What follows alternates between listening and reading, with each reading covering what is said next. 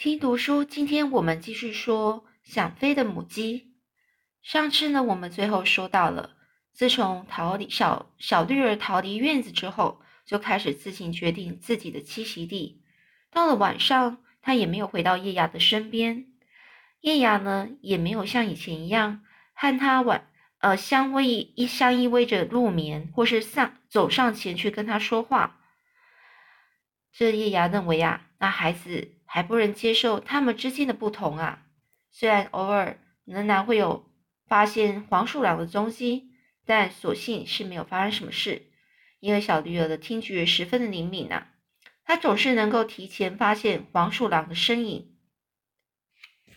随着时间一天天过去了，秋天的脚步也逐渐远离。叶芽在芦苇丛中发现了有许多蜻蜓掉落在地上。这些蜻蜓原本都是攀附在水草上，直到产产卵之后，才会用尽剩余的力气完成最后一次的飞行。在这些蜻蜓的眼中呢，明明还保有一丝生命的气息，但面对准准备啄食它们的叶芽，却看不到丝毫的畏惧，丝毫的畏惧，畏惧就是害怕的意思。所以他面他就说。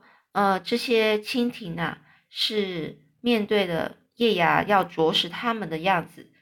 叶芽看不到这些蜻蜓呢，有丝毫的害怕。随着蜻蜓的翅膀逐渐僵硬，最后只剩下无数只失去焦点的眼睛，依然仰望着湛蓝的天空。由于啄食这些全身干瘪如柴、只长着一对大眼睛的蜻蜓。实在不是件很好、呃很愉快的事情。叶芽只有在饿得受不了时，才会勉强吃下去。最近因为白昼越来越短，这些其他的家鸭们、鸭子们都会提早的离开池塘。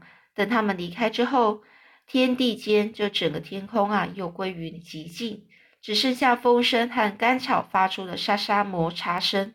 小绿鹅每次在池塘都会游到很晚，才拖着那长长的绳子呢走向芦苇丛，而叶芽也总是呃跟在这个小绿鹅的身后。随着天色渐暗，寒冷的天空，冬天的夜晚悄悄的降临大地。这天从清晨开始就不断吹起寒风，好像有什么事情要发生，连芦苇丛呢也被吹得东倒西歪。叶芽只觉得身上的羽毛根本挡不住寒风的吹袭，不禁冷得直直打哆嗦。叶芽关心的问着不远处的小绿儿说：“孩子，你还好吗？”但是却看到小绿儿也伸长脖子，正在不安的四四处张望着。接着只听到它突然大叫一声，猛地挥动翅膀，迅速飞上空中。“妈，小心！”叶芽顿时紧张起来。这时，小绿儿在提醒他，附近有黄鼠狼出现。只见小绿儿一边发出警告，一边绕着芦苇丛打转着。一共有三只，不对，还有一只，怎么来了这么多？叶芽听到小绿儿不断的叫喊，更是吓得魂飞魄散。一只就已经不好对付了，怎么一下子跑出四只来呢？这叶芽警惕的四看着四周，慢慢的走出芦苇丛。正当他庆幸自己安全逃离，松了口气时，却突然看到独眼龙黄鼠狼无声无息的出现在面前。黄鼠狼看到叶芽竖起羽巴，呃，羽羽毛啊，这竖起羽毛，很轻蔑的笑起来。但叶芽仍能死死命的盯着黄鼠狼仅余的那只眼睛。现在还轮不到你。除非是这里的猎物全都死光了。这黄鼠狼啊，不怀好意的笑着，然后呢，慢慢的转身走开。你休想打我孩子的主意，除非是高手高手中的高手，否则谁也别想抓到他。尤其是只有一只眼睛的你，就乖乖的在一旁待着吧。虽然你们现在有四只，不过你看，它早就飞到天高高的天空去了。你不会是因为只有一只眼睛就看不见了吧？这黄鼠狼被叶芽这番话给激怒了，立刻弓起身子，露出尖锐的利齿。利齿。不过呢，他却没有展开攻击。狩猎季节到了，我等待已久的东西终于要出现了。这黄鼠狼啊，说完之后，转眼就消失了。叶芽却听得一头雾水，有些不安的环顾四周。只见天色十分阴暗，阵阵寒风不时吹过，附近的芦苇被吹得成片倒下，又纷纷挣扎的爬起来。那呼啸而过、强劲又猛烈的风声，听起来。仿佛在预告有什么不寻常的事即将发生。叶芽听到小绿儿在叫喊他，连忙高声回应。小绿儿在池塘上上空啊绕了一圈之后，马上降落在他身旁。叶芽感觉已经好久没有像现在这样和小绿儿并肩站在一起望着池塘了。妈，好奇怪哦，我从来都没有这种感觉，好像有什么东西正在靠近。叶芽就问：“是狩猎者吗？”“不不，不是他们。难道是更可怕的东西吗？”“妈，不是那样。这些东西把整个天空都盖住了，你感觉不出来吗？”“孩子，你到底在说什么啊？”叶芽他既焦急又害怕，却看不到小绿儿，却看到小绿儿呢是眯起眼睛，也不知道是在凝望着什么，还是在侧耳倾听着什么东声音。啊，你听到那声音了吗，妈妈？好像有一群东西正朝着这边过来，听起来很壮观呢。尽管还不知道即将发生什么事，但可以肯定的是，这绝对是前所未有的情况。叶芽沉默了一会儿，也开始听到小绿儿所说的那个声音了。从远山和天空的交界处，逐渐传来从没有听过的声音，并持续扩大中。叶芽呢，抬头。看过去，只见天边出现许多密密麻麻的小黑点。随着黑点越来越近，这才发现原来是鸟群啊！这顷刻间就是非常快的时间，无数的鸟群呢遮住了整个天空。池塘四周到处都是这些鸟群的踪影，耳边再也听不到其他声音。鸟群在池池塘上方盘旋一阵子后。全部纷纷降落在水面上。叶芽和小绿儿呆立在原地，望着这从这群从远方来飞来的流浪者。哇，流浪鸭，你的族群终于来了！叶芽不自觉的喃喃低语着。虽然他从来没见过他们，却已经了然于了然于胸，就是非常确定了，这就是绿头鸭朝思暮想的族类呀。叶芽回想起绿头鸭每次吃力地爬上山坡，眺望远方的孤单身影，不禁为他心疼起来。原来绿头鸭与这么多的家族分隔两地，可见当时他心里有多孤独寂寞。妈，我为什么会这么激动呢？小女儿就像孩子似的，不仅把脸啊埋藏在叶芽的翅膀下，全身还不停地颤抖着。可能是面对这突然袭来的浩大场面，内心太感动了。叶芽就说：“这当然啦，我们还是第一次见到这么美丽的鸟群啊。”但是奇怪的是，叶芽心里却感到非常平静，甚至还因想因为这样想到绿头鸭，嘴角泛起了一一片一抹笑意。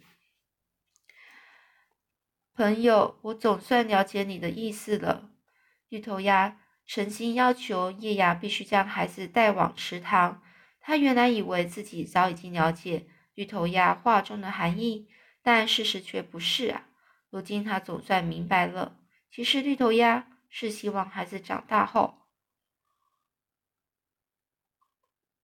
能够学会飞行，然后等时机一到，再跟着自己的族类离开。叶芽展开翅膀。将已经长大的小绿儿紧紧拥入怀中，久久舍不得放开啊！他全心全意地感受着小绿儿身上那柔软的羽毛和味道，并轻轻抚摸着它的背部。也许以后再也没有机会像现在这样抱着它。这世上往往越是珍惜的东西，越是留不住。伊亚太了解这个道理了，所以他要慢慢的记住所有的细节。因为往后的日子留给他的只有回忆而已。流浪鸭说的没错，独眼龙黄鼠狼的确比其他黄鼠狼长得更强壮，动作也更敏捷。不过，就算如此，它还是经常跟其他黄鼠狼一起结伴进行猎捕。这可以看得见它非常谨慎又狡猾的性格。这群黄鼠狼最近总是围绕在池塘附近，虎视眈眈地等待着机会。其实不必想也知道，它们目标当然是绿头鸭群。因为三不五时就会有落单的鸭子，或是第一次旅行的小鸭，不幸惨遭他们的毒手。这些绿头鸭几乎都是成群结队的睡在芦芦苇丛中，或是一起在池塘里游泳。当领头鸭起飞时，所有的绿头鸭也会跟着一起起飞。那振翅起飞的声音，听起来就好像万马奔腾，杀气呃非常气势惊人。也让原本平静的池塘，仿佛就像沉睡中苏醒似的，显得热闹异常啊！小女儿也离开了夜鸭，加入了鸭鸭群。不过鸭绿头鸭群似乎不怎么欢迎她啊。小绿儿明明一直生活在野外，身上不可能沾有家鸭的味道，但是鸭群还是小心翼翼地提防着它。看来问题应该是在那条绳子上。鸭群一定是因为看到小绿儿脚上绑着绑着绳子。才会认为它是人类手中逃出来的鸭子。叶芽一直待在山坡上，没有离开。除了这里是最适合俯瞰芦苇群的地方外，也是因为那些黄鼠狼正在虎视眈眈地盯着绿头鸭群。叶芽看着小绿儿正为了融融入鸭群做了不少努力。不管鸭群的态度再怎么冷淡，小绿儿仍然跟着他们后面，甚至在晚上睡觉时。只要能和鸭群在一起，他也愿意睡在最危险的边缘角落。这夜呀，每天看着独自坐在鸭群外又独自游泳的小绿儿，尽管非常心痛啊，但也实在是束手无策。这夜呀，一向认为小绿儿与众不同，甚至比任何家鸭都来得出色，而事实上也真的是如此。不过，一旦跟着这群鸭群比较起来，小绿的飞行实力却明显逊色许多，尤其在长时间飞行时，它的动作更是显得特别迟缓。只要只是能只能够往远远的落在后面。唉，叶芽看到都非常心疼的认为，就会重复这几句话说：“都是因为那条绳子，真想把它剪掉啊！”叶芽不时会走到田里的干草堆中，寻找带壳的蛤蜊来填饱肚子。再回到山坡的石洞里，由于石洞中非常温暖，就算外头结结满了冰霜，夜里也不会觉得冷。叶芽不仅可以安稳的睡个好觉，还可以清楚看到那群黄鼠狼在芦苇丛中的一举一动。那些家伙好像要开始行动了。自从开始下雪后，那群黄鼠狼就无法顺利捕获猎物，因为在秋天的末端到初。冬天初刚开始这段期间啊，那些弱小的鸭子早进早就已经被他们都猎食殆尽，而剩下的成鸭又不是那么好对付的。黄鼠狼在饥饿难耐的情况下，只能加快速度，不断的追着鸭群东奔西跑。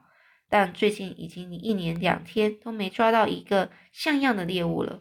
不过，就算哪天运气好，真的被他们抓到猎物，彼此之间也会为了能多吃一口，互不相让而大打出手，撕扭、撕咬、扭打一成一团啊！因此，其中两只黄鼠狼已经离开这个地方，改往别处寻找更好的狩猎场所，而独眼龙和另外一只黄鼠狼则是留下了。伊雅看到小绿儿一直睡在鸭群最外围，总觉得放心不下，因为一旦黄鼠狼疯发动攻击，小绿儿很可能就会成为第一个目标，而且那条绳子还绑在他脚上，也会让他无法及时做出反应啊！孩子，今晚不要睡得太熟啊！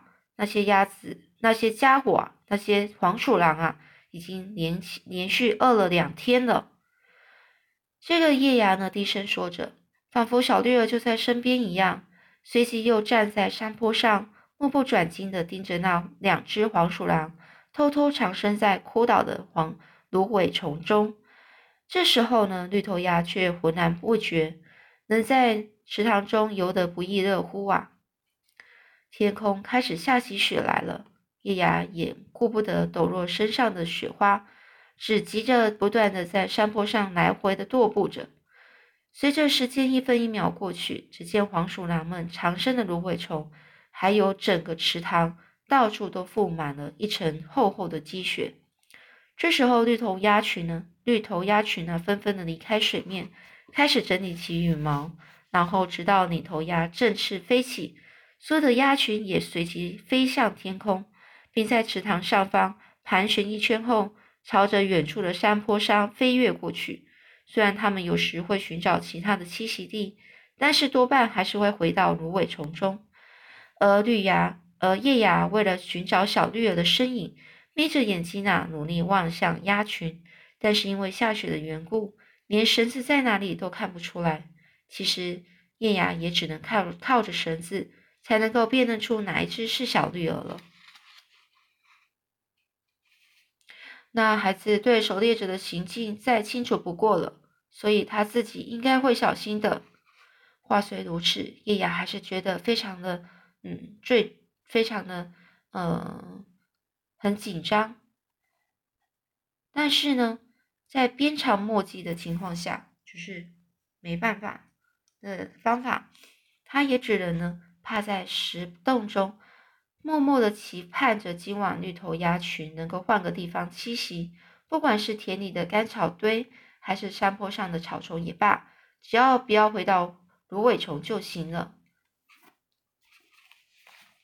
那后来这夜鸭。又会遇到什么样的情况呢？我们下次再继续说喽。